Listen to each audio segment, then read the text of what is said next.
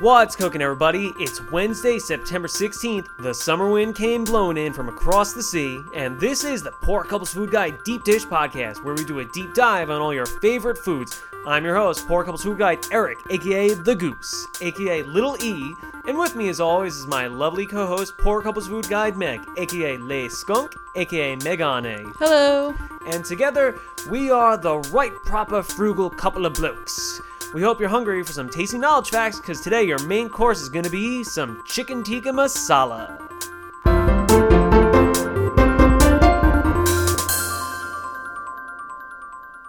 All right, let's get ready with this week's appetizers. So, we managed to snag ourselves a box of Mallomars today at ShopRite. It was literally the last box on the shelf. It was. We actually like got to the like cookie section, looked up, and it was the top shelf, and it said Mallomars, and you know It for looked the SKU. empty. And it was empty.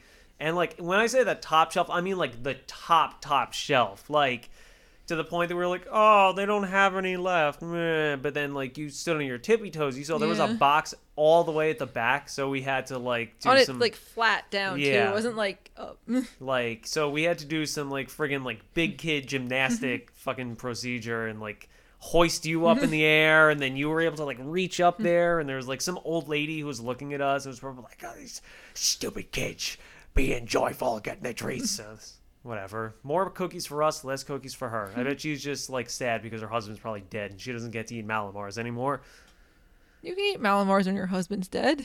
well no i meant she's old or whatever so she can't have sugary stuff or Oh, she's okay. old and just doesn't care for sweet things anymore I thought that was an unspoken like rule of No, being a widow. Just like your your spouse dies, no more Mallomars. Your spouse is dead. You don't get to feel any joy ever again. No food, no game, nothing, no, no great anything. Everything fun has to be gone. Only sadness.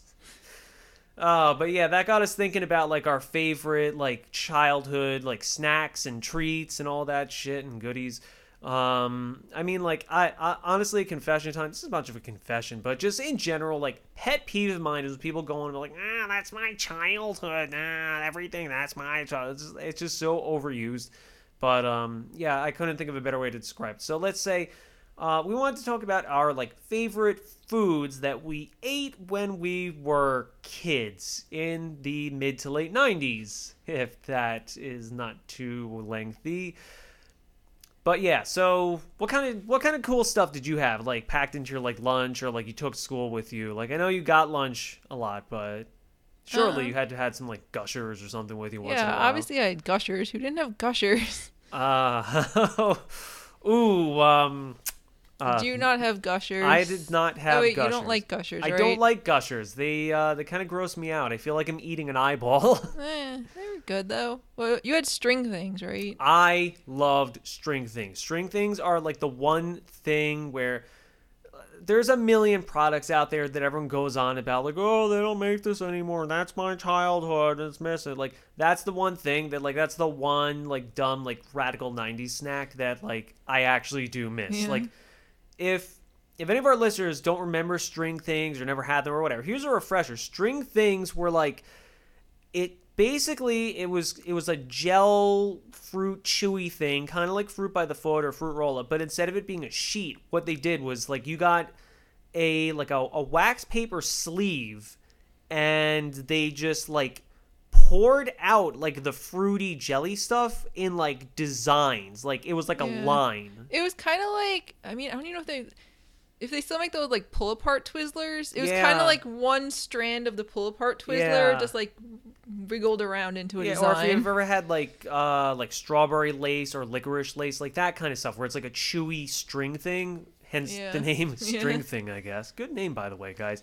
Uh yeah, but they like it just got poured onto like the paper sheet in like cool designs and stuff, and you just you Pulled pulled, it it, up, you pulled it off of the sheet, and it came up as a little as a rope, Yeah. as a string guy.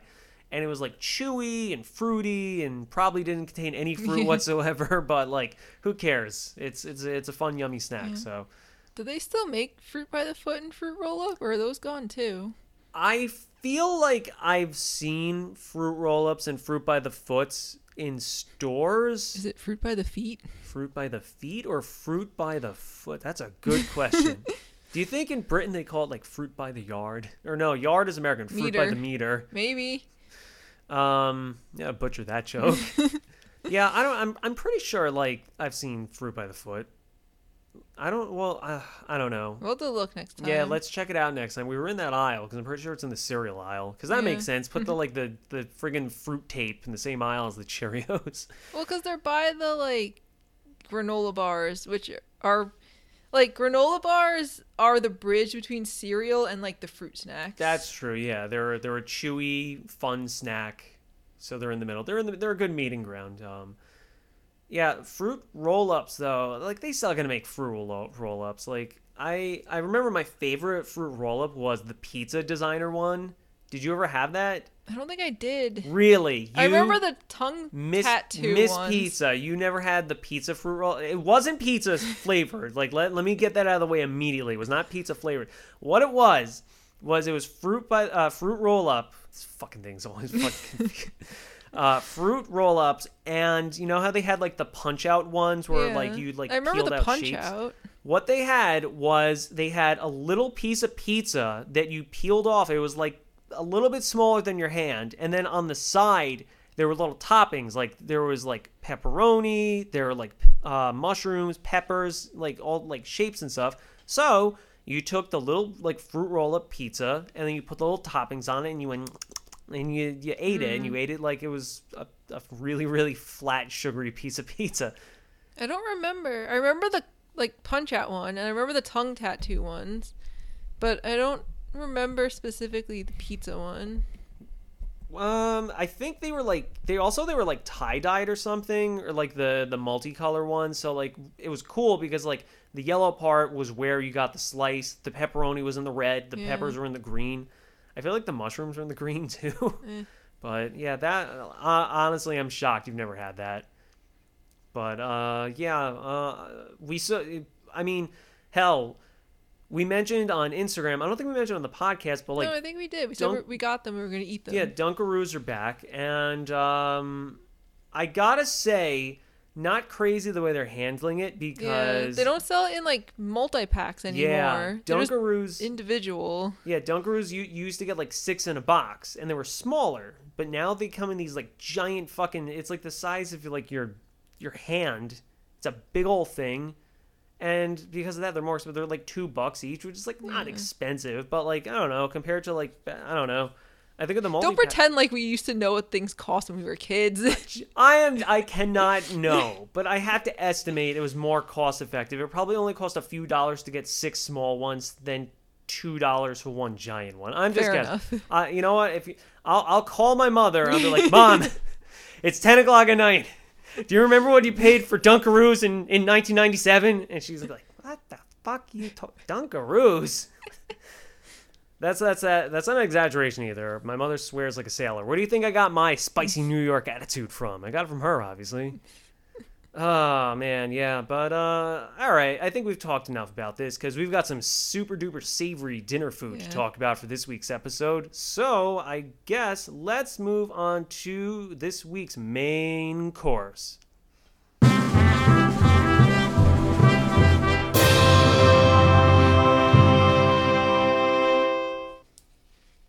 Chicken tikka masala is a delicious curry dish made with a creamy, lightly spiced tomato sauce and marinated chicken pieces that are traditionally cooked in a tandoor oven or sometimes in modern times on a grill.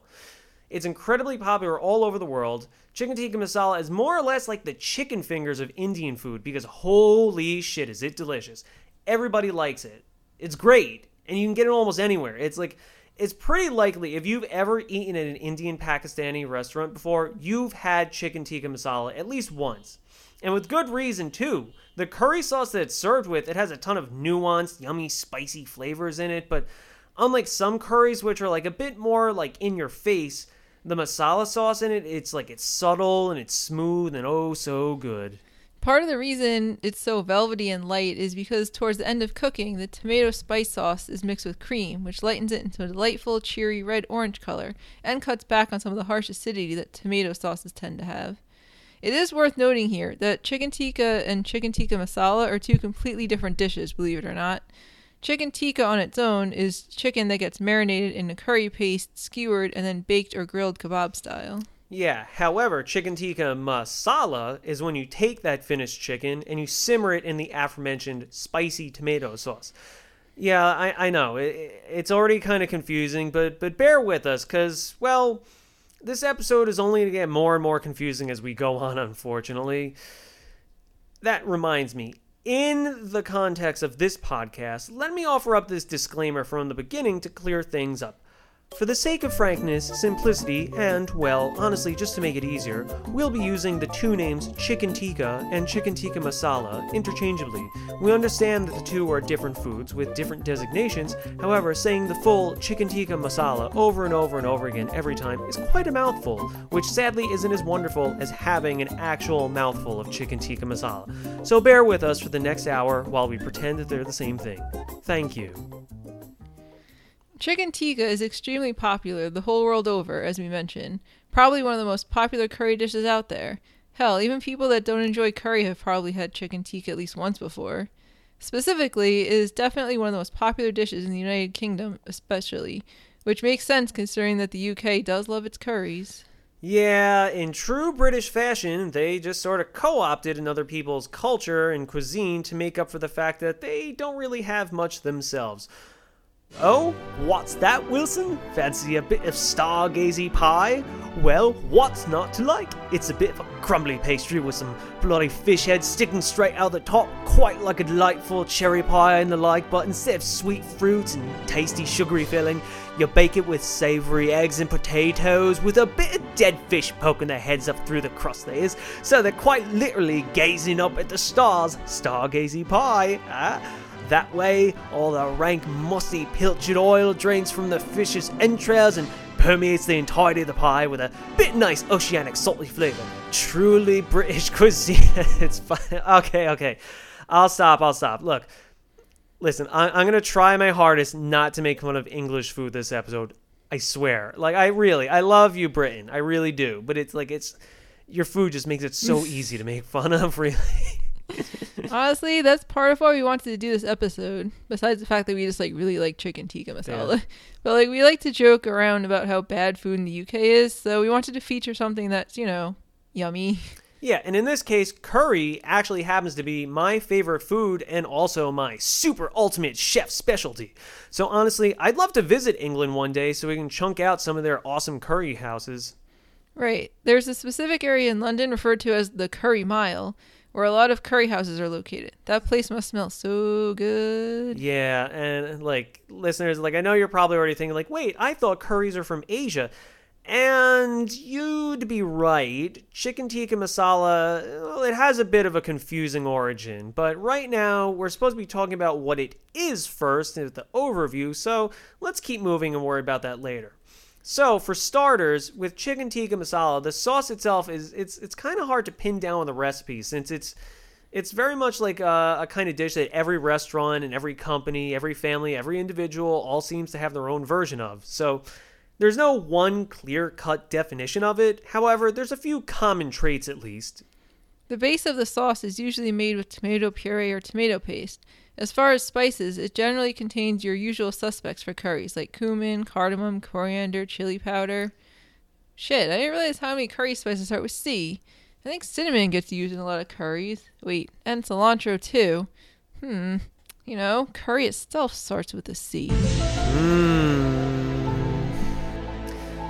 Anyway, uh, for real though, seriously, you'll, you'll also see stuff like paprika, turmeric, fenugreek, and garam masala too. You're actually like you saying real words, you're just making things up. I think they're all real. I'm I'm pretty sure. Um, like it, it's tricky. The ingredients list on curry, like it gets so friggin' complex. Sometimes it's honestly it's kind of hard to keep track. You would think when like writing up these curry recipes, the author like I don't know. Sometimes I wonder if they're just like they just start listing every single ingredient they have in their cupboard, just like pad out the recipe and make it you know look cooler. Like Okay, so let's see. What you're going to do is in a bowl, you're going to combine salt, pepper, cumin, nutmeg, cinnamon, coffee, cream of tartar, mace, and chives, parsley, sage, rosemary, and thyme, pumpkin spice, apple pie spice, orange spice, sporty spice, scary spice, old spice. Chili powder, mustard powder, curry powder, ginger powder, garlic powder, onion powder, cocoa powder, powdered milk, powdered toast, toasted sesame, saffron, asafoetida, togarashi, amchur galangal, fiori di Sicilia, furikake, melagueta, garam masala, basilia de Oaxaca, nigella, pimienta de espelete, and rue. I mean, that's not that far off from most curry recipes. Ah, wow! I'm impressed. I pronounced all those pretty, uh, pretty damn good. Uh, but yeah, needless to say, most curries and chicken tikka especially get a shit ton of like really yummy spices added into their sauces. Uh, you know, to make it well spicy. Not spicy, spicy, as in your mouth is on fire, but like spicy as in like it has lots of spices, flavorful. Yeah, that it gets confusing. When most people hear the term spicy, they think of hot peppers, like with capsaicin. That stuff is what causes a burning sensation on the tongue. Meanwhile, there's no real official way to describe something that has a lot of nice earthy spices in it. Sometimes you see it referred to as pungency, but pungency doesn't all usually have a positive meaning either. Yeah, it's not really selling it very well. Like, you know, you tell people that they're earthy and pungent, they're probably going to take offense. I mean, you don't since you're the skunk, but, you know, still, most people. Either way, we don't mean it has hot peppers in it when we say spicy, even though some places do add hot peppers in to give it some heat. All right, all right, all right, all right. Let, let, let's get another disclaimer out of the way. In the context of this podcast, we'll be using spicy and spice to refer to chicken tikka masala containing a great deal of strong, pungent spices that give most curries their trademark flavor. We acknowledge that in general, spicy denotes a presence of capsaicin found in hot peppers, but for the sake of frankness, simplicity, uh, you know what? Forget it. We don't need another disclaimer. It's our podcast, our rules, so we're calling it chicken tikka. And we're saying it's spicy. We know the difference. We hope you do too. But these show notes are getting really, really long already, so I don't know. I tell you what, if you listen to this podcast and you do feel the need to correct us, you can follow these handy instructions. First, pull out your phone, and then you go to poorcouplesfoodguide.com, click the About Us page, and then you just smash your phone straight onto the fucking ground as hard as you can. Just just smash it, step on it, because like, what are you what are you doing with your life? reeling it back in. Um, so yeah, you start with a spiced tomato sauce with curry flavored chicken, and you add in some butter or ghee, which is fancy clarified butter used in Indian cuisine.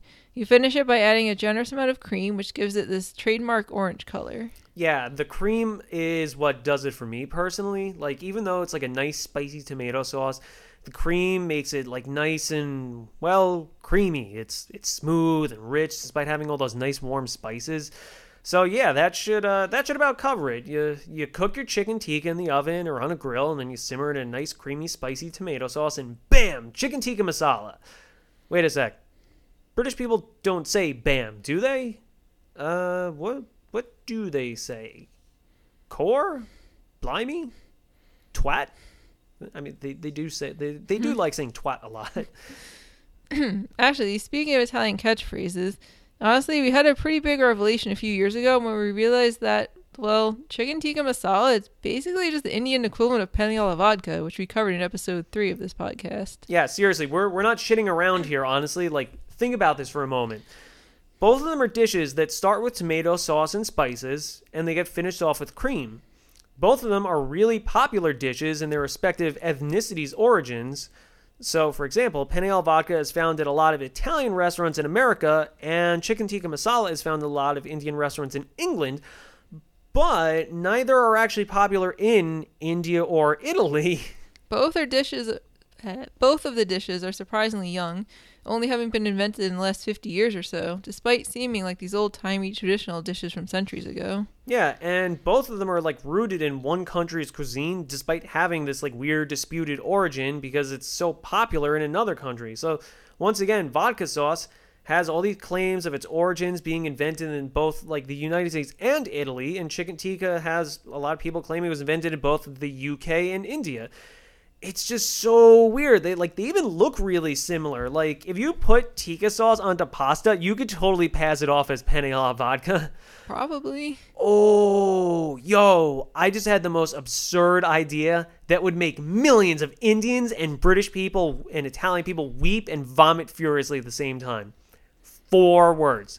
Chicken tikka alla vodka. I mean, hmm. I don't know whether that's the most genius idea you've ever come up with, or if you're just uh, suffering a bit of a head injury. Did you hit your head at work today? Uh, you know, just just like a couple of times. Anyway, now that we have that mentioned, uh, yeah, like chicken tikka masala, it does have a pretty contested history to it. A lot of people think they invented it. A lot of British people think it's an English food, and then a lot of Indian people don't really eat it. So, checks out, but still, there's a lot of debate. So, that's where we come in. We're going to dissect all those supposed origin stories for you, but later. Because first, we need to discuss the earlier dishes and food history that led up to the inception of chicken tikka in the first place.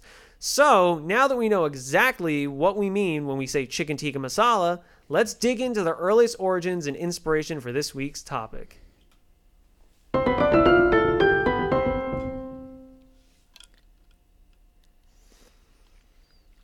So, as mentioned, chicken tikka masala is a type of curry.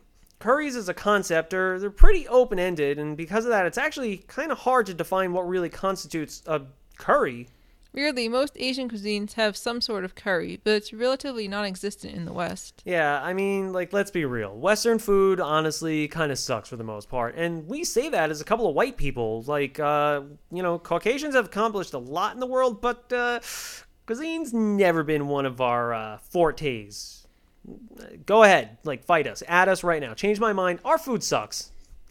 Anyway, I guess considering most of the spices that are used in curries are native to Asia, so I guess it's not really that unexpected that the dish that is mostly contained to the Orient would have a lot of them.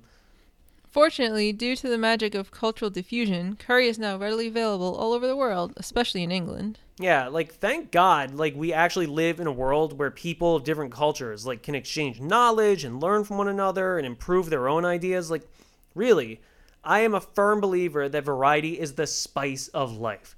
No pun intended, really. Uh, yeah, yeah, yeah. I know there's a lot of drama and controversy about chefs cooking foods that belong to other cultures, and a lot of chefs get accused of cultural appropriation by some people. And frankly, I say, fuck those people. Food is an art, and art is meant to be enjoyed by everyone. When you arbitrarily draw lines in the sand for who can and can't take an idea and run with it, you stifle creativity. And whoo boy, as an artist, nothing pisses me off more than to see the creative spark and the creative process restricted and censored. Really. Think about it. If everyone was only allowed to cook the food that was like their ethnicity, and chefs weren't allowed to experiment with other cooking techniques and food, we probably wouldn't have like a third of all the modern versions of like cuisine that we know today. We'd all live in the most like unbelievably bland, shitty existence imaginable. Yeesh. Like really. Like let's put it this way. I'm totally okay with Japan making their like weird take on pasta, spaghetti napolitan, which is a spaghetti dish made using ketchup of all things, as long as we get to keep making sushi.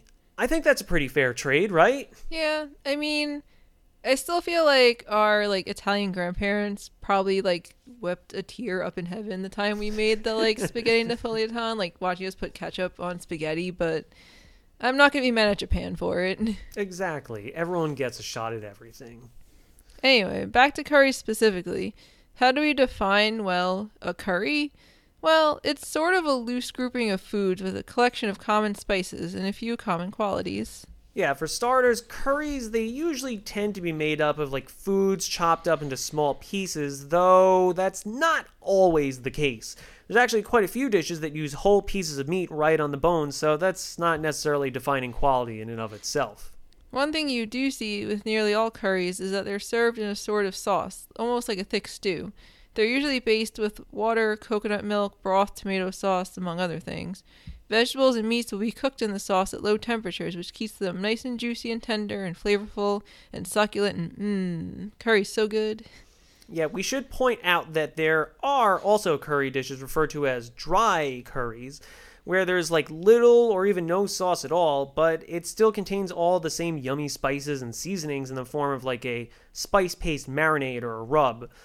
Uh, as far as perhaps like the most defining characteristics for a curry, it's well, it's generally the spices. That said, there's no such thing as curry powder, so to speak. You see a lot of commercial brands selling spice blends and calling it curry powder, but Honestly, it varies on who you ask or what country you're looking at. A few of the more common ones include cumin, turmeric, coriander, cardamom, ginger, fenugreek, and chili powder. But then there's still there's plenty of other spices and seasonings that you can make a case for, but like those are like, you know, those are the main ones that you add in if you really want to give things like the the curry essence, so to speak. Curry as a dish has been around for quite a while, actually, and by quite a while, we mean there's archaeological evidence in Pakistan of curry style, like, pastes dating back to, oh, let's see, 2600 BC. Wow, that's so badass. Like, just imagine like these ancient peeps just like grinding up curry spices with like these jagged, gnarly old like mortar and pestle stones. Like, they just taste it and they're like, hey, you think this stuff needs anything? And then someone else is like, nah, it's fucking perfect. We already nailed it. Ah, yeah, but the word curry itself loosely translates to sauce for rice, which is actually really accurate. After all, like, the best part about eating curry is that even after all the main chunks of meat and vegetables are gone, you're then left with like a big dish of tasty rice smothered with the leftover curry sauce. Ah, honestly, like I could just totally sit down with a big bowl of rice and just a bunch of curry sauce on it, and I could not be happier.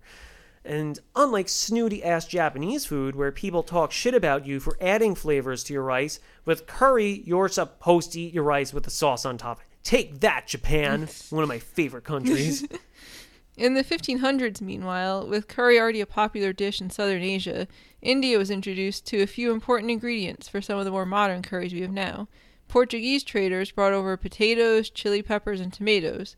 This paved the way for dishes like butter chicken, chicken do and of course, chicken tikka masala. This whole time, however, Indian people had already been preparing early versions of the, well, non masala version of chicken tikka for a while now. Unfortunately, we we just couldn't find any like good solid research that pinpoints the origins of plain chicken tikka, the one that's grilled, because like basically every friggin' article ever written on the internet that contains the phrase chicken tikka is about chicken tikka masala. So like as we mentioned, it, like it's got this confusing disputed origin. So everyone and their mom wants to cover it and every food like website in the planet wants to write an article and stuff meanwhile like regular old chicken tikka without the masala it's it's non-existent apparently really like I, I hate to throw the towel in and just like say we, we couldn't figure it out god but like honestly at this point i i feel like we would need to learn hindi before we can actually get a real answer on that Meanwhile, the cooking technique for regular chicken tikka, baked in a tandoor oven, has been around for quite a while. And by quite a while, we mean there's archaeological evidence for that dating back to, let's see, oh yeah, 3000 BC. damn india for the friggin' win here like so many cultures out there had all these like just sorts of like dog shit tier excuses for like early foods in ancient times but like like well all right so we made like a, a custard with eggs and milk and but then you know we also just tossed in some fish sauce and olives and grasshoppers and pebbles and rocks just uh you know just just to see how good it is never had pebbles in my eggs before so you know, might be good you never know um, but meanwhile, India, several thousand years ago, is just like baking up these nice, warm, spicy meats the whole time. Jeez, good for them. So, speaking of, tandoors are a type of clay oven shaped like a big cylinder. They get loaded up with wood and charcoal, and the food inside is roasted at extremely high temperatures, sometimes as high as 900 degrees. In doing so, fats and other liquids from the food get rendered out quickly, which leaches into the firewood. As the wood burns, it re releases the flavors of smoke, which just perfumes it with a nice curry fragrance, making it extra delicious. Man, curry perfume, man, that would be an amazing idea. Although honestly, it sounds like the kind of thing that would just get like co-opted by like snooty idiots and be really expensive. Probably. I mean, if you really want curry perfume, you can just eat some curry and not wear deodorant. Or cook curries all day and not shower. It's nature's perfume. Fair enough, fair enough. You and your non-showering solutions to everyday problems. Um, actually, you know what? You could never wear like curry like scented perfume because honestly, it'd be too delicious. Like, if you did, like, I'd just be too tempted to like eat you, like literally take a bite out of you. Like, I'd, I'd want to physically eat your flesh, like it was a chicken leg or something, and I don't want to do that. I'm already in danger with the coffee scented like body wash I got recently. Yeah, I, I'm not quite ready to go cannibal. Not quite yet, so we'll we'll we'll see. But for now, no uh, no no curry perfume. I'll make sure to keep that away. I like my arms intact. Mm. And-? Anyway, chicken tikka is a type of tandoori chicken. So, in the absence of some good research mentioning its creation, we have to assume it's been around for at least a few centuries. It's a relatively simple dish, consisting of just chicken cut into cube pieces, marinated in yogurt and curry spices, then roasted in the aforementioned tandoors. Plain chicken tikka is incredibly popular in India and Pakistan to this very day. If you've never had it, well, just picture like the greatest barbecue chicken you've ever had, but also it's bright red and slightly dry on the outside. Yeah, it's really weird. Chicken tikka, it has like this magic ability to like somehow be like dry, but like also moist at the same time. It doesn't have sauce on it, just like a marinades, but like the outside feels like nice and like charry and grilled, but like the inside is like super juicy and moist. It's it's sorcery, I swear. Anyway, uh, the basic chicken tikka version is, you know, basically what led the groundwork for chicken tikka masala later on with sauce. But before we talk about that, we do need to look at an interesting cousin of chicken tikka masala that may have actually inspired the more modern dish. We're talking, of course, about butter chicken. So, butter chicken was actually invented in 1947 by chefs in an Indian restaurant called Moti Mahal, located in Delhi. Apparently, the chefs were looking for a way to recycle some already cooked chicken, and the solution they came up with was reheating it in a creamy tomato sauce.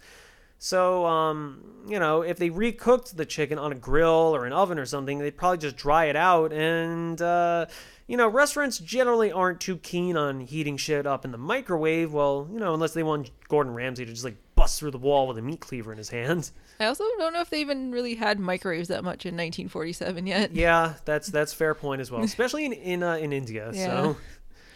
Bizarrely, though, no matter how you want to spin it, butter chicken really is effectively like a prototype for a chicken tikka masala. They're almost exactly the same thing. Yeah, seriously. Like, uh, as we covered, chicken tikka is a dish where you cook pieces of chicken in a creamy tomato sauce with onion, garlic, ginger, garam masala, and cumin. Meanwhile, butter chicken is a dish where you cook pieces of chicken in a creamy tomato sauce with butter, onion, garlic, ginger, garam masala, and cumin. Huh. Yeah. So, actually, I didn't really put two and two together until we wrote this episode, but honestly, butter chicken and tikka masala are they're really really close to being the same friggin' dish.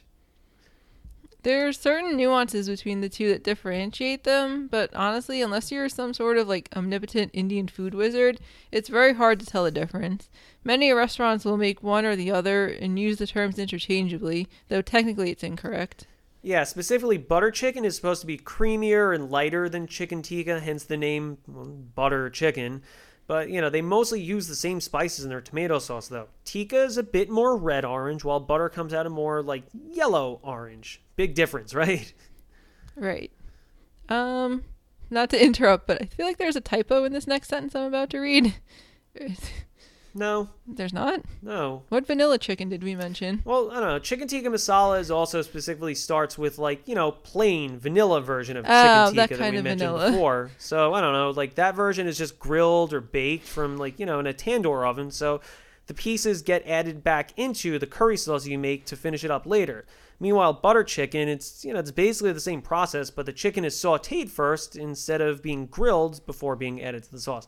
Though actually in our research, we did find some accounts that stated that that's not even always the case either, since a lot of Indian chefs will just use tandoor chicken in their butter chicken as well. So I thought you meant vanilla, like vanilla the flavor. no, I didn't mean. well, I mean there was that time we accidentally used vanilla flavored yogurt to marinate our chicken tikka. That's why I was confused. This Well- is why you need to pre-read things before uh, Yes, this is why you need to pre-read things before you speak them. Well, I don't know. When I was reading it in my head, it was fine, and then I went to go read it out loud, and I was like, "Wait a minute."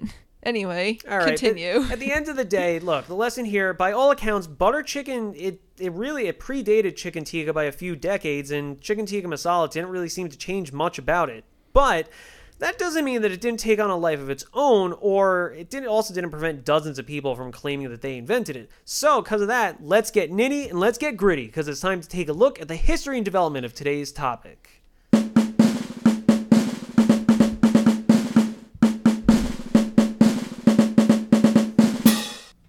So, like we mentioned earlier, the problem with covering chicken tikka's origin story is that there's been fierce debate as to who actually did create it. As we established, butter chicken beats chicken tikka by a few decades, so at the end of the day, I almost wonder if it really matters. But still, most people still denote a difference between the two dishes, so it's worth at least giving it a look. Yeah, so to start off, it seems like a lot of Indian people seem to think chicken tikka masala was invented in India. Seems kind of fair since, you know, it's Indian food. yeah.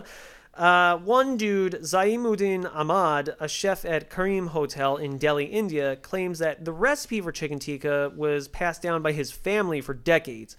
Uh, Karim's is apparently one of New Delhi's most famous restaurants, and it opened all the way back in 1913. And seems like they opened a few other restaurants under the banner Karim Hotels.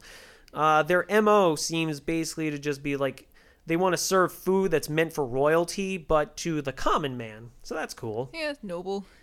Unfortunately, we couldn't really find much in the way of documentation for this. One outside of a pile of articles that reference the aforementioned Mr. Ahmad making the claim in response to Brits saying they invented the dish. We looked around to find something that was a first hand account from him, but no.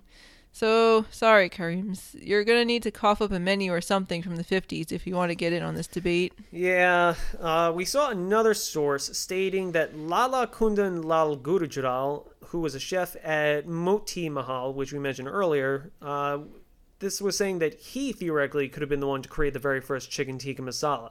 After all, he invented butter chicken, which is practically the same thing, but again, just couldn't find any like real concrete evidence supporting this. Uh, again, it just seems like it was another retaliatory response from Indian people who are mad at England for trying to steal their ideas.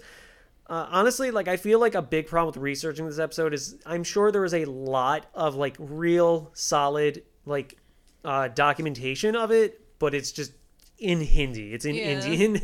Inaccessible to people who only speak English, Japan, and a little Japanese and French and it's Italian. Spanish. yeah. So Indian Hindi is not uh, one of our specialties. So uh, yeah, I feel like if we did, we might have gotten a little bit better research for this, but oh well.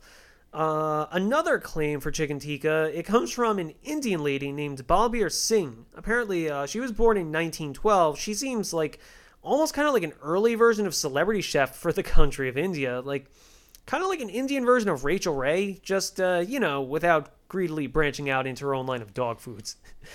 Uh, you know, actually, we shouldn't be mean to Rachael Ray because uh, her house just burned down. That sucks. Like, that's not a joke. Like, her, her house literally burned to the ground in August. Oh, fuck. That sucks. Yeah, but uh, it just goes to show you, like, even, like, celebrities are, you know, they're not, uh, they're not even immune to, like, dumb, shitty luck like that. Hopefully all her doggies were okay. Hopefully. Anyway, Mrs. Singh published a lot of articles and books related to traditional Indian Punjab cooking. Specifically, she put out a book in 1961 named Indian Cookery, which includes the recipe Shahi Chicken Masala. Yeah, so just for review, butter chicken is a chicken curry that uses tomato sauce and butter as a base with spices like ginger, garlic, cumin, and garam masala. Chicken tikka masala is a chicken curry that uses tomato sauce as a base with spices like ginger, garlic, cumin, and garam masala. But the chicken, you know, it's cut into little pieces for. Now then, Singh's Shahi Chicken Masala is um it's a chicken curry that uses tomato sauce as a base with spices like ginger, garlic, cumin, and garam masala. Okay, okay, but but Shahi chicken masala uses whole chicken pieces instead of little pieces, so it's totally different enough, right? I, I guess. Seriously, though, this is becoming a real recurring theme here to the point that it almost makes me not care about the specific origins of chicken tikka masala anymore.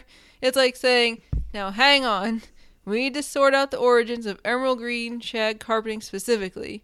I know green rugs have existed for a long time, and shag carpets are a thing, but specifically, we need to know who invented the very first emerald green shag carpet.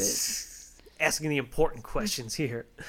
Uh, yeah, anyway, Mrs. Singh penned this recipe for uh, Shahi chicken masala. She penned it in 1961, and, you know, it's pretty obviously inspired by butter chicken. They're very similar. And interestingly, though, it is the first written record we have in this whole chicken tikka mystery novel uh, that specifically uses the word masala, which is the Hindi word for spice mixture. Actually, come to think of it, why the hell is chicken tikka masala called that? Like, if masala means spice mixture and not specifically a sauce, it seems kind of like it's doing a bad job of separating it from regular dry chicken tikka. But hey, look, I'm gonna stop right here because uh, I'm not even gonna pretend even for a millisecond that I understand the Hindi language. So uh, whatever, it's just just a thought. Well, masala chai is tea and that's wet. So, like, maybe it means wet spices? Maybe. Uh, weirdly, there's some other sources that state there's these two well-known food historians, supposedly two well-known food historians, Colleen and Peter Grove, and they uh, they wrote a book. They claim in this book that chicken tikka was likely a British invention, but then they also specifically reference Balbir Singh and uh, like point the finger at her as possibly the inventor of that. But first off, like who the hell are these knuckleheads? Like they really can't be that well known. I've never heard of them. I think they might just be like basically us if we published a book that got some journalism credentials. Hmm. A quick Google search states that they're also food critics. Once again, never fucking heard of them. Uh, or as food critics either. Yeah, not much pops up except their book, The Flavors of History. well, either way, sorry guys, but according to the almighty Wikipedia, Mrs. Singh studied in London, which is in Britain. Spoilers. she studied in London, but then she traveled back to India before she wrote her cookbook that included that recipe for chicken masala. So, oh well, there goes that theory. Anyway, the last and probably most popular explanation for chicken tikka masala's invention comes from Glasgow, Scotland. Yeah, so uh, right off the bat, like our UK listeners are probably sitting around being like, right then, of course, everybody knows that. But like everyone else, like you're probably really confused since when you think of Indian food and curry, your mind doesn't necessarily go to Scotland, the land of, well, haggis and bagpipes. Uh, interestingly enough, though, curry is like really damn popular in the UK, as we mentioned in the beginning of this episode, thanks to the strong relationship that England has shared with India over the last few centuries. And by strong relationship, I mean brutally conquering and colonizing them for a few centuries. Yeah, in true British fashion, they seized control of India back around the turn of the 19th century and hung on to them for quite a while. In turn, a lot of Indian, Bangladeshi, and Pakistani culture and cuisine made its way back to the UK, who probably welcomed it with open arms since people were probably getting tired of seeing how many different calf organs they could turn into breakfast. Uh, at any rate, it's all good now though, because India did gain its independence eventually, and uh, British people they just kept digging all the like yummy curry dishes that were popping up. So uh, I guess it was a happy ending after all. Honestly, the the role of Indian culture in British society it's actually kind of similar to how much of the United States has come to embrace like you know the Latino vibe that's brought over with immigrants from Mexico and like other South American countries. Like the same way that you can like find like a shit ton of good Hispanic restaurants and burrito grills in places like New York and Florida and California, you can find loads of curry houses and restaurants in London and other parts of the UK. You know, actually, I just kind of thought about it now, but like, how did so many Latino people end up moving up here to New York? Like, that's a fucking hike. Like, it's it's really cold here too. Like, I was thinking about how, like, you know, there's a lot of Mexican American communities in like California. That makes sense. It's in the Southwest, like, well, part of it. Uh, you know, Texas, it's right on the border. Florida's, you know, kind of far away, but it's still nice and hot there, like much of Central America is. Maybe they just wanted to make sure they had access to really good pizza. Hey, you know, probably. I can't say I blame them. Hell, I'm not complaining either. I love me some festive Latino culture, and burritos are totally my jam. It just seems like a really far trip to end up in a place where you're going to freeze your ass off for half of the year. Yeah. Anyway, let's bring it back to chicken tikka origins. So yeah, there's a lot of Indian and Bangladeshi restaurants in the UK, and specifically, there's one called Shish Mahal in Glasgow, Scotland. Shish Mahal. Yeah. I, I like the name. It's kind of funny. Like, uh, Sheesh Mahal. Like, kind of sounds like you're just like really fed up with the Hindi word for like a manor. Like, "Ah, Sheesh Mahal. All right, I get it. uh, yeah, but really, the uh, the owner of Shish Mahal is a dude named Ali Ahmed Aslam, who's a Bangladeshi British gentleman, and he claims to invented the dish back in 1970. So, the story goes that one night he was confronted by a customer who complained that his chicken tikka was too dry. Aslam brought the chicken back to the kitchen to try and figure out what to do. So, a pretty common practice in England is to, well, cover your food in massive amounts of gravy so you can't recognize it anymore. probably because they cook a bunch of like shitty organs and weird like calf stomachs and like blood sausages. Probably. Um, but yeah, so because of the gravy thing, Aslam got an idea here. Supposedly, he was suffering stomach ulcers at the time, and he was eating mostly liquids to avoid stomach pain. As such, he had a bunch of tomato soup lying around for himself, so he decided the next best thing to do would be to pour the tomato soup onto the dry chicken tikka, mix it with some yogurt and spices, and then bring it out as a brand new dish. And apparently worked because the customer liked the dish so much that he came back and requested it over and over and over again. And the rest is, well, history. All right. So let me see here. I got a few problems with this story. So first off, this is just like another classic example of some like some chef giving this like convoluted, ludicrous explanation for how they just so happened to slapdash invent a beloved food by total accident.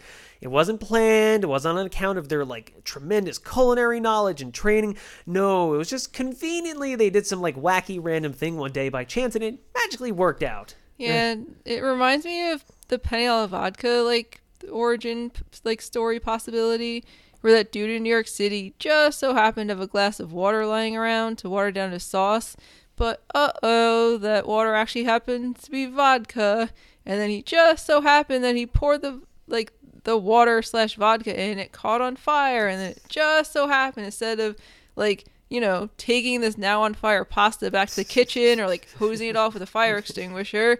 He just like gave it to the customer and was like, "Here you go, enjoy, don't sue us." yeah. Ah, that's another parallel between uh, between Oh, yeah, these uh, Penel vodka and uh, chicken tikka. But yeah, I don't know. I, I just like I hate these kinds of stories. They they don't make sense. They're just they're just too damn convenient. Like I don't know. All right, for, for this story in particular about chicken tikka, one of the things I particularly don't buy is the idea that it was like this one in a million miracle shot where Aslam had his idea just because he was eating lots of tomato soup because of the stomach ulcers. Like, if I could bring it down to a personal level for a second, I understand the plight of living with GERD, gastroenteral reflux disease, uh, and you know, and changing your whole diet for stomach ailments and all that shit. Like, see, I spent maybe like two thirds of last year, 2019, suffering from chronic painful gastritis, which is, yeah, it's basically just like your entire stomach eats away at itself and becomes chemically burned and inflamed. It's kind of similar to ulcers, but instead of just like uh, one spot, your entire membrane gets inflamed. So, you know, there were months at a time where I could like barely eat normal food. I had to alter my diet for quite a while. So, you know, I did a lot of research on it. I applied that with like the medical knowledge I had from being an EMT. And uh, you know what food was like universally included on the do not eat this list? Fucking tomatoes. Yeah, they're they're surprisingly acidic and they frequently exacerbate stomach pains from acid reflux and gastritis and ulcers. Uh, and uh, you know, not just tomatoes, but specifically canned tomato sauces and soups because the canning process intensifies the acidity of tomato products. So, yeah, super duper fucking fishy that this guy claims that the only reason he thought up the idea was because he was eating lots of tomato soup to accommodate his health condition, which is made worse by food like tomato soup. Weird. It's almost like he was inspired by an older food that already existed. Maybe perhaps like a curry dish that uses tomato sauce. Hmm. Like maybe one with butter. And hmm. Chicken? Hmm. That's so weird. Weird. What? Oh, so crazy. But so, uh, like. Look, look. Don't get me wrong. I'm sure the guy did cook up some sort of dish for his crabby customer that night, and but you know, just like to pass it off with his against the odds superhero like origin story, like that's just like that's just stupid. It's fantasy. I know you want a cooler press release to tell your fans than just like, yeah, this asshole said the meat was dry, so I made up like some kind of like sauce like butter chicken and he liked it. But like, come on, this is just silly now. So really, it seems pretty plausible that Mr. Aslam invented chicken tikka masala insofar as it's possible to in- invent a dish that's more or less been around for decades. At the very least, it looks like he's the one to have named it and marketed it effectively. Yeah, honestly, the big takeaway from all this, like, here's what seemed like happened. Here's like the the too long didn't read version if you fell asleep, or if you're just you know want a cheap and easy plot synopsis. Chicken tikka chicken tikka regular, is a traditional Indian dish of roasted and grilled chicken that's been around for you know quite a while. In the 1940s, an Indian chef invented a new Indian dish called butter chicken. Butter chicken got really popular and it started showing up in other countries on Indian menus. And then in the 1960s, some other Indian chef wrote up a recipe that was like inspired by butter chicken and it was only like marginally different, so she called it chicken masala. She studied in London, but she made her career in India. And then finally, in the 1970s, a Bangladeshi dude in Scotland started making a dish that seemed inspired by either butter chicken or chicken masala or both, and he titled it Chicken Tikka Masala, which then got really popular in the UK, and, you know, it got popular everywhere else as well. So, who invented chicken tikka masala? The world may never know. At the end of the day, probably Ali Ahmed Aslam in Scotland, but bearing in mind that chicken tikka masala is only marginally different from other Indian recipes that predated them. So, yeah, he invented a dish that kind of already existed. Yeah, but you know what? Let's let the Brits have this one. Their food doesn't really have much going for it at this point, so if they want to say it was invented in the UK, I ain't gonna argue with them. It's basically like the British equivalent of like a crunch wrap. Crunch wraps sure as shit aren't an American food, but technically they were invented in America, so they're not exactly Mexican food either. So make of that what you will. It's the same thing. Chicken tikka masala ain't really like British food verbatim per se, but it was invented there, so yeah, it's basically it's it's fusion cooking. Is fusion just code word for cultural appropriation? Shh, You don't want social justice warriors to take away crunch wraps and chicken tikka, do you? Keep it on the down low. Uh, all right, that was some in-depth food sleuthing, and this episode's running pretty damn long, actually. So, um, eh, you know, it wasn't quite as confusing as I was expecting it to be when we first started researching it. It's just the whole thing is just kind of dumb. Not so much confusing, just just stupid.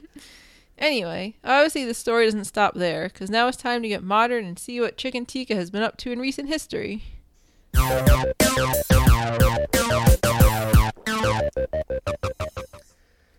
So, unless you've been living under a large rock for the past couple decades, you're probably aware that chicken tikka is one of the most popular curry dishes in the entire world.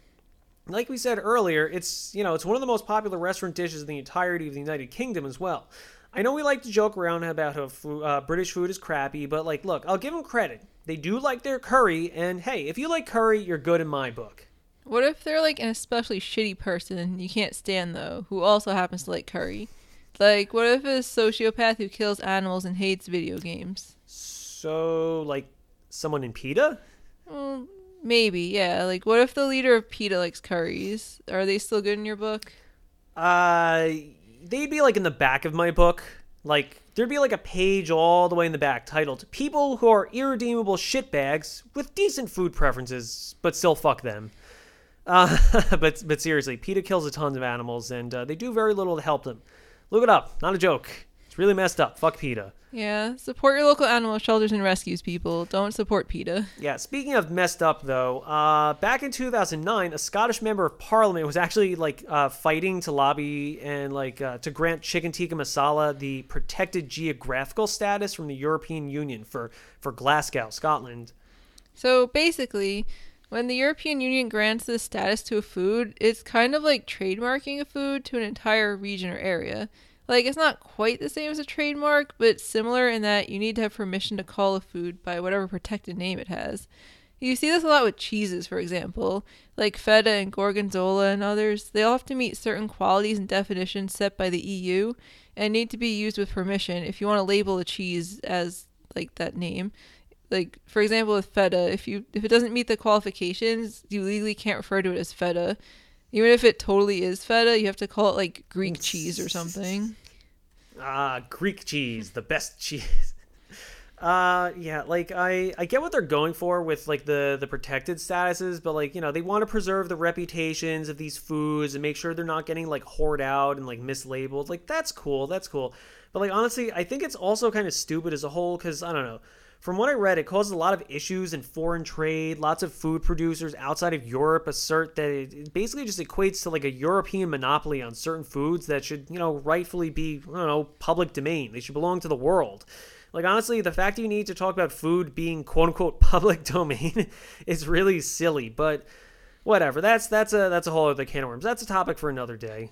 Either way, as you can imagine, the possibility of this clearly Indian based dish being monopolized by the European Union didn't really go over too well with actual Indian people who feel like they have a stake in it. Yeah, I, I can't say I blame them because like it'd basically be like if you were an artist and you drew like a really cool character and then you show it to their friend and they just like take that character and just like change the color of the hair and like Photoshop a hat onto it and they're just like bam they get a deal with Netflix. And then when you ask your friend if you could like, you know, at least keep drawing your character, a fucking SWAT team of lawyers just starts like busting through your windows and like hitting you and cramming legal notices into your ass. Needless to say, the motion didn't make it very far and never even made it to the debating stage in British Parliament. So, yeah, totally fair honestly, you know, if Britain wants to claim it was invented in the UK, like that's fine. Like, you know, it was. But giving it protected legal status, like, you know, it's a dish with such overtly strong inspiration from another country, eh, now you're getting pretty close to like crossing a real shitty line.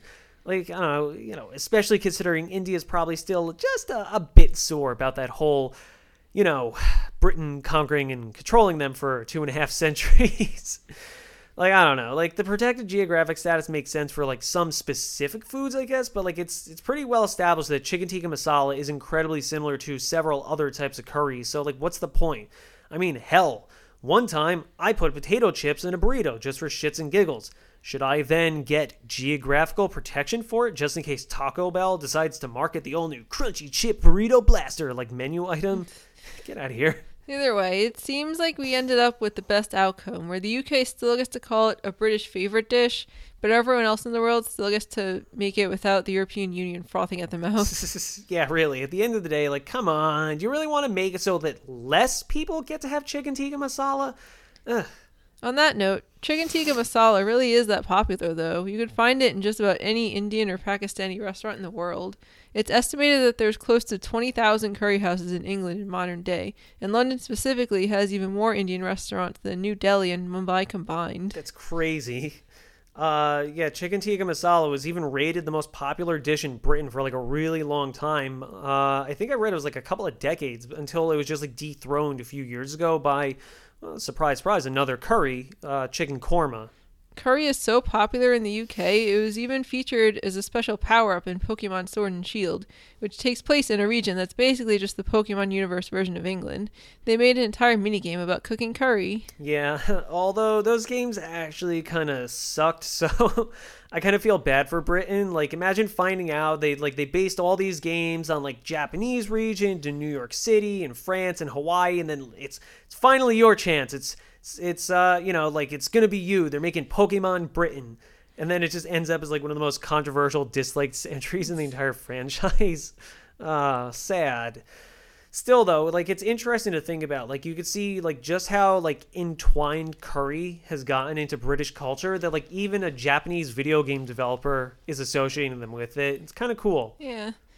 Besides restaurants, there's also tons of brands out there that now sell pre-made tikka masala sauce at grocery stores, so you don't have to worry about putting together the laundry list of like 30 ingredients to make it at home. Yeah, because of that, chicken tikka is just kind of like it's reached that like sort of food tier, kind of like we mentioned in the s'mores episode, where it's just like it's used as a flavor variety for other foods. Like chicken tikka sandwiches, like you know that's a thing. Like you can see some places making chicken tikka pizzas. Tikka masala soup is a thing. Uh, actually, a few years back, Lay's potato chips even featured a limited edition flavor called Indian Tikka Masala. You know, we actually reviewed them on poorcouplesfoodguide.com at that time. Um, from what I remember, they they tasted like vaguely curry-like with a little bit of heat, but they didn't quite capture the real essence of chicken tikka. They were yummy, but I don't know. Like, just if they just called them like Indian curry flavor, that probably would have been more effective and like I don't know, more honest. But ah. Uh, I guess because it was like in smack dab in the middle of that whole period for a few years where food brands were just like constantly trying to like outdo each other with wacky, unexpected limited edition flavors. So they really needed to ham it up. Seriously, you remember when Oreos made a freaking Swedish fish edition Oreo? What was that about? Ugh, yeah, I, I don't miss those times. Like, oh boy, watermelon Oreos, just what I always wanted. A nice crunchy chocolate wafer or vanilla wafer with watermelon. Yeah, they'll go perfect with my Sour Patch Kids chocolate chip Chips Ahoy cookies. What awesome flavors will they think of next? Caviar flavored Nutter Butters? Chalupa Toast Crunch? Ooh, how about drugstore flavored Oreos? Or gasoline? Or shoe? Mmm, nothing like a nice shoe flavored cookie. Mm-mm-mm. Charlie would probably agree with that. Yeah, be number one with dogs. Except uh, they die because it's chocolate, Oh, so it would be number zero. Anyway, they probably had to give it a name that would really grab attention, so we ended up with Indian tikka masala. Actually, back then, Lay's had an entire special edition line of international inspired potato chips, or potato crisps for all our UK listeners. Uh, I don't think we have any UK listeners left after making fun of their food this whole episode. Um, if you are, though, thank you, and um, please forgive us. Uh, anyway, yeah, they um, Lay's potato chips. They had a few other flavors in this like passport to flavor line. Like uh, they had a Brazilian one, like a Chinese Szechuan chicken, and Yeah, so like we're actually still a little salty about this. We entered their Do Us a Flavor contest several times, suggesting tzatziki sauce gyro as a new flavor. And like we had a whole campaign on our website about it, telling people to go vote for it, and yet never never made it into contention. Then like a year later, they introduced the exact flavor in their international flavors alongside with these chicken tikka chips. Mm. I guess when they said do us a flavor slash favor, they legitimately meant, hey guys, do us a favor and suggest ideas for us so we can steal them from you. fuck them. Anyway, long story short, uh, it's for the best. Again, that European Union never really like committed the food version of a YouTube copyright claim on chicken tikka, because uh, otherwise we wouldn't have all these like cool different varieties of food featuring it. That said, though, it's actually not all good news for chicken tikka, because uh, much like motorcycles and freedom of speech, millennials seem to be slowly killing it off. Following the initial shockwaves created by the whole uh, Great Britain exiting the European Union, or as everyone and their mom refers to it now, Brexit, uh, they had like changes in immigration policy that made it more difficult for a lot of Indian and Bangladeshi owned uh, curry houses to get skilled help from their home countries due to like changes in like visa rates and other immigration charges and stuff. For some time, econom- economists were estimating that possibly half of London's curry houses could end up closing. However, several years later, with Brexit close to being completed, food experts are saying otherwise. Akhtar Islam, a Michelin rated restaurateur in Birmingham, makes the point that younger generations are much more health conscious about the foods that they eat compared to their parents. As such, rich, thick curries like chicken tikka don't seem to appeal to them as well as more modern, lighter takes on Indian food in the UK. This isn't just his take either. A few sources we found on the subject show that a lot of Indian and Bangladeshi chefs are noticing this trend. Yeah, uh, before Brexit, between 2012 and 2016, over 2,000 curry houses closed in the United Kingdom. Experts from the Asian Catering Foundation estimate that as many as 17,000 more Indian restaurants could close over the next 10 years. You know, it's not even necessarily that Indian and Southern Asian food isn't popular anymore. It's the contrary, because like there's newer, more modern Indian restaurants popping up, and they appear to be doing really well in the country. Instead, a lot of major UK chefs seem to agree that the clean eating movement is causing people to leave richer, creamy dishes like chicken tikka behind and gravitate towards healthier options. Or, I guess in this case, you know, what appears to be healthier. Yeah, Indian food is still popular, but now like young chefs are creating these like hip new street foods that are lighter and more attractive to stupid 20 somethings. They're, you know, more worried about how good their meal will look on Instagram than, you know, how the food tastes. Ooh, you know, it's hard to get good lighting pop in this curry. Throw it in the trash and make me something with more texture. That'll drum up more likes. Oh, uh, and by the way, please like and follow us on Instagram, please. uh, yeah, but honestly, this is really stupid because, like, as far as I can glean, like, uh, nothing about chicken tikka masala or like similar curries is really strikes me as unhealthy. Like, it's grilled chicken pieces in a spicy tomato sauce. On what planet is that bad for you? Like, okay, it's got some cream and some yogurt in it, but like, it's pretty well demonstrated at this point that full fat dairy, like cream and yogurt, are like either not actually bad for you as like some nutritionist used to suggest or hell they just may even flat out be good for you when you eat them in normal amounts. Are you telling me butter is a health food? well from what i was able to research kind of. A lot of nutritional studies now suggest that a diet which regularly includes full fat dairy may actually be pretty good for you since it contains a lot of vital nutrients in dense concentrations for the amount and uh, they may even promote better heart health to lower your overall mortality. But let's not go that far. Let's not say butter is a health food, since you know we don't need to record another disclaimer this episode. Uh, you know, telling people to not shove fistfuls of butter into their mouths hoping to lose weight. We're not big enough to have a legal team quite yet. But seriously, unless you're like allergic or like intolerant, there's nothing inherently bad about eating dairy.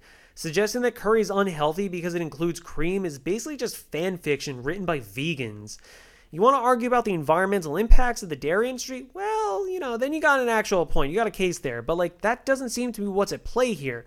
But whatever. I'm going to choose to ignore that because, well, you know, ice cream is too damn tasty to live without. But really, like, it's not necessarily millennials specifically killing off chicken tikka masala. I guess we don't entirely have to foot the blame here ourselves. Is there anything millennials aren't going to get accused of killing? I read an article once that said we were killing off doorbells. Doorbells, for fuck's sake. I mean, to be fair, as a kid before I moved out, like when I lived with my parents, I was like, I totally remember just being like a shitty 19 year old, like lazy piece of shit. Whenever someone rang the doorbell, I just would pretend I didn't hear it because uh, cause I was a lazy fuck. I think the article was saying it's because now we don't ring doorbells. We just like arrive at someone's house and like text them that we're there to get them to come out. Um, I guess that's fair, but is the doorbell? Yeah, like is there even a doorbell the- industry? Like they just come on houses Yeah. and then like that's it. That's, That's, that's, a good it. point. Like, what house? Who buys a house and there's no doorbell on it already? I don't know. Oh man, insert your uh, Senor Ding Dong I was uh, about to say, reference there's to The no Simpsons. If there's no if there's no doorbell store, there's no like Senor doorbell. if you ever need me, just ring. Um. Anyway, uh, yeah, it's uh, so it's it's not just like millennials or like young people exclusively, but it's just like it's just gullible health nuts in general. Like they just happen to frequently be younger people who are hyper aware of what they eat. But like you know, there's plenty of old people, like old crunchy, like aging hippies that was like, whoa, I'm not putting that in my body. Uh, but yeah, like just just people that like legitimately think that like corn is a junk food. Yeah, like imagine not eating corn. Like what the hell? Imagine being that stupid and miserable and empty. Ugh, holy ass, no thanks. So that's another strike in the column for wow, making chicken tikka geographically protected in England was a stupid idea. Really glad that didn't go anywhere. Imagine if it did though. Like imagine if they gave it protected geographic status in like the UK in like the late 2000s. But like 25 years later, no one even likes it anymore. what a fucking beautiful dose of ironic karma that would be. Like they make this food exclusively regulated and defined by this one region, who then turns around and says like, like you know, I wouldn't put that in my body. It's like a major glycemic nightmare, and it's like really lacking in phytonutrients. You know. Yeah, it would be funny if the region responsible for defining it and giving permission to manufacture it didn't even eat it anymore. Yep. Besides, why would you want some nasty, gross curry when you could have a, a much leaner, healthier, traditional British food like jellied eels? Ah, jellied eels. It's exactly what it sounds like. Chopped up freshwater fish perpetually covered in slime, living at the bottom of the River Thames. You know, they spend quite a lot of time buried in the mud. Mm-mm, so scrumpty. You see, the key is to use your pair of fish pliers to peel approximately one inch of the thick gelatinous skin off the little buggers' heads. You're gonna boil the lot of them long enough to release all those natural collagens and proteins to create a nice, thick, salty gel with a proper gelatinous consistency. Make sure you shock them properly though, mate, and after you've got a nice fishy set gel, serve them up with a nice spot of malt vinegar. Just be careful of the bones when you tuck in though. They're jagged little blighters they are, might nick yourself while you're chewing. Mm-mm-mm. Fine British cuisine. Uh, that about wraps it up for today's main course, though. Hope you guys saved room as always for some dessert.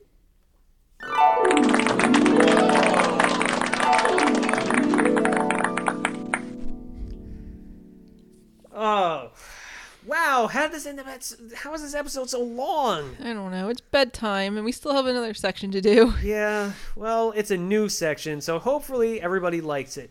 We got a new round here. It's called Poor Taste. So, Poor Taste is where we take a look at food news, events, stories, and other reports that just plain left a bad taste in our mouths. We live in the age of information, and it's never been easier to find out just how many stupid fucks are out there, especially when it comes to food. So, we'll give you a rundown of any number of topics, usually food ones, that we found to be cringe inducing, truly bizarre, or just generally in poor taste. Yeah, after uh, after your description of some of those British foods, I don't think we could do. I don't think our listeners would want another shitty old recipes. yeah, they've They've been we've- through enough. we've suffered enough. So, this first story that we found was uh, Taco Bell is apparently selling a jalapeno noir red wine that's available for delivery in some areas. And this is like hot off the press. This is from September 14th, 2020. That's from two days ago. So, yeah, I googled like food news to find it. yeah, this is this is ongoing. This is uh this is a thing we're right in the middle of. Taco Bell is uh yeah, they're they're creating wine, Taco Bell branded wine. Um as if we couldn't hate wine more. like I'm already super jaded when it comes to wine. Wine culture, winos and ugh. It's wine o'clock. Winos. Oh god, I can't stand that shit. Sorry, the internet is still not working on the tablet, so I can't actually access the link right now. Oh geez. That's why I'm switching over to phone. That's a problem. Yep. Um, Give me a minute. Yeah, so our our, Wi-Fi Continue- totally fucked up, but like Continue honestly, to rant about wine. my my first reaction to this at first was kind of like, huh, you know, like I kind of like jalapenos and peppers and stuff, so like a pepper wine, like that kind of sounds interesting. So at first I was like, yeah, all right, but then like I thought about it more and I realized this isn't really targeted at me. It's what? Could the a wine targeted at you? no wines are targeted at us. Yeah, well, is apple wine a thing? I don't know. There's if it is cider. it's it's just called cider. Yeah. I, yeah, it's fit. But yeah, like I don't know, like like I said, like at first I was kind of intrigued, like I don't know, like jalapeno wine sounds cool, but then I realized, like you know what the target demographic of this is?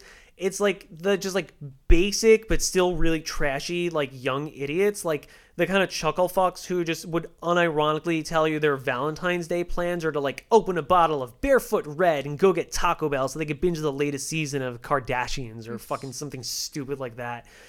Like, or for the girlfriends of just like the neck beards who Oh go to Taco yeah, Bell all the time. like all the like neck beards, like the like all the like. Well, first of all, like the few of them Yeah. that do have girlfriends, like they need something to do while their like boyfriends are fucking like uh, I don't know. I don't even, you know, honestly, I was gonna say like they were doing like uh like Yu-Gi-Oh tournaments and shit, but I don't even know if they do that anymore. They probably do. But like, you know, while they're off playing like Warhammer 4K and shit, like girls got to do something too. So why not have ladies' night and just like order all the like greasy, shitty Taco Bell food, but pair it with a delicious red to go with it. Uh, yeah. Apparently, it's um, you can order it online in uh. Is this in Canada. yeah, right weirdly, now. it's in Canada because this totally seems like a thing that super trashy Americans would be into, but. Maybe they're testing it out there because like they know they would just Yeah. sell out immediately Yeah. here for all the like, Like- chuckle fucks. They were just like, oh boy, Taco Bell wine.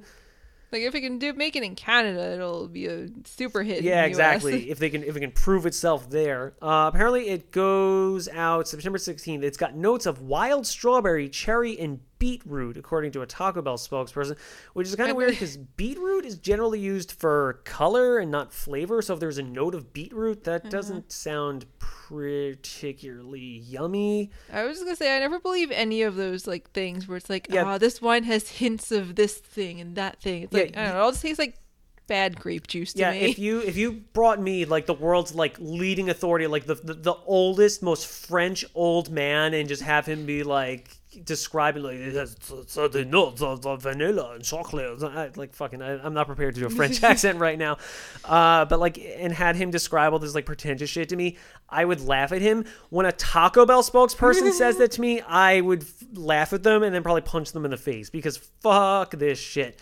Uh, apparently, they uh, the brand suggests drinking it with the toasty, cheesy chalupa, which uh, features a six-month aged sharp cheddar cheese. Which Who needs a fancy ass chalupa? um, I just want a regular ass greasy fried chalupa to shove into my face. yeah, like just no regret, just get it inside. I don't care how bad it is. Just like uh, honestly like eating taco bell for me i kind of it fills the same void in my heart that i watch with like or that i have with like watching like r-rated like animes where it's like you know what I just want to be a monster. I just want to watch a cartoon with like some like like 18 year old girls with like their titties hanging out and stuff, and just turn my brain off and feel like a piece of garbage.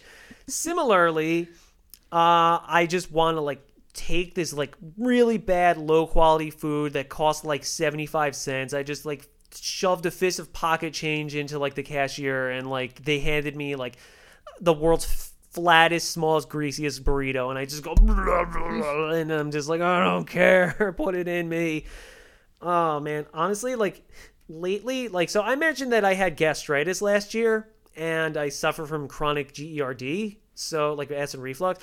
Taco Bell for me, the the like besides comparing it to like anime hentai and shit, besides that, besides that gem of a comparison. Um, I also the other spot that Taco Bell holds for me is basically a position of defeat because for me, my gastritis, like in my acid reflux, it manifests a lot when I don't have food for a long time. So like, basically, if I go like I don't know, I usually eat breakfast like eight nine o'clock in the morning, and then so like if I don't have food by like four o'clock, sometimes like I will get really bad stomach pains. So what I'll do is if I know I got a long workday ahead of me and like a long route and I know I'm not going to get home soon, I basically am just like, all right, I give up. you win, world. I'll go to Taco Bell just because like the way I used to rationalize Taco Bell when I was like 20 was like, well, it's probably the best for you or the least bad for you fast food. Uh, so now I still kind of attach to that, but mostly I'm just like, it's cheap and it's food and like it's not McDonald's because fuck McDonald's. So yeah, so for me, Taco Bell is mostly just like I give up. That's what Taco Bell means to me. I was just gonna say, I'm sure you're not the only person who's paired Taco Bell and hentai. That's true. um, there's probably a lot of people that do it like way more literally, uh, like as in like that's just a daily occurrence for them. That's yeah, that's their hot Friday night. Is like I got I got my I got my bag full of burritos. I got whole season of high school DxD. Let's go. oh my god, listeners! For the sake of saving my fucking reputation, I don't watch hentai that often. Maybe just as a novelty when we're trying to fall asleep on Saturday nights. Just, and I'm already asleep. you've been awake. You've watched some episodes of Senran Kagura with me. Barely. It's it's stupid. It's it stupid, is. dumb fun. So yeah, never watched it while eating Taco Bell though, so uh, not that big of a monster. So, uh, so wait, going back to like the wine though, is it actually like gonna be spicy? I don't think so because it doesn't say anything about it being spicy in this article that we found. I think it's just it. Either they like just made it without like the capsaicin or the seeds or whatever that makes it spicy, or they, uh, I don't know, they just like are calling it jalapeno noir because everyone's like, "Oh, Taco Bell jalapeno. I know that. That's a yeah, pepper that goes wondering. in burritos." Like that's probably what it is. Like yeah. they're marketing it to stupid morons. Stupid morons probably think that like jalapeno is actually in Taco Bell food, and there you go. I think taco, they might put jalapenos on like nachos, but like the yeah. jalapenos they use are like like yellow green and like look like they've been sitting on a shelf since like the Reagan administration. so, ugh. I was gonna say like there's already like so many jokes about like Taco Bell and like just like blasting through your ass. So then if you're also drinking spicy wine with it, like oh boy. That's you know what it's gonna be a big hit for all the basic bitches and like the the crunchy basic bitches because they're gonna be like this is the latest new cleanse. You eat Taco Bell, which is bad for you and it's toxic, and then you flush it out and cleanse your body and detox by having your ass blasted by jalapeno noir spice wine. oh god, enough of this. Check please.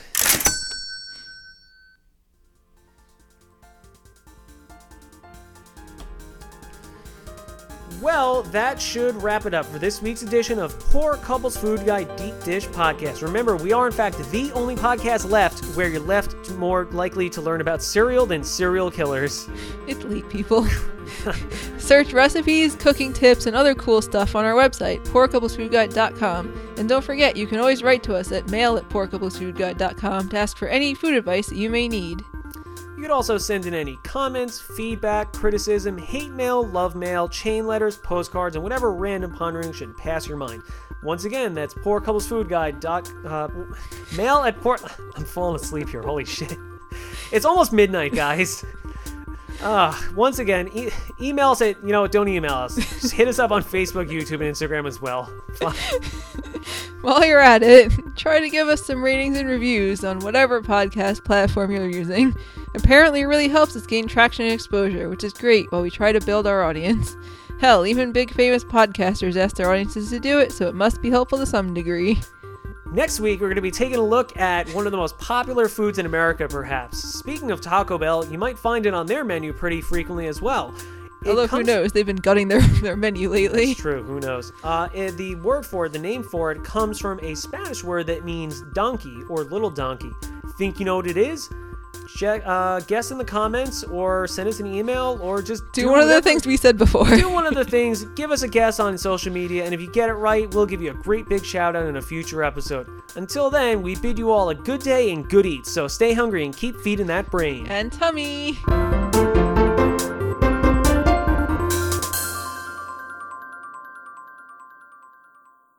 We still need to get food for the pitcher plant. Like I said, if you want, we could get like just real gruesome, buy a cricket and just cut its legs off. I'd rather just get like I don't know.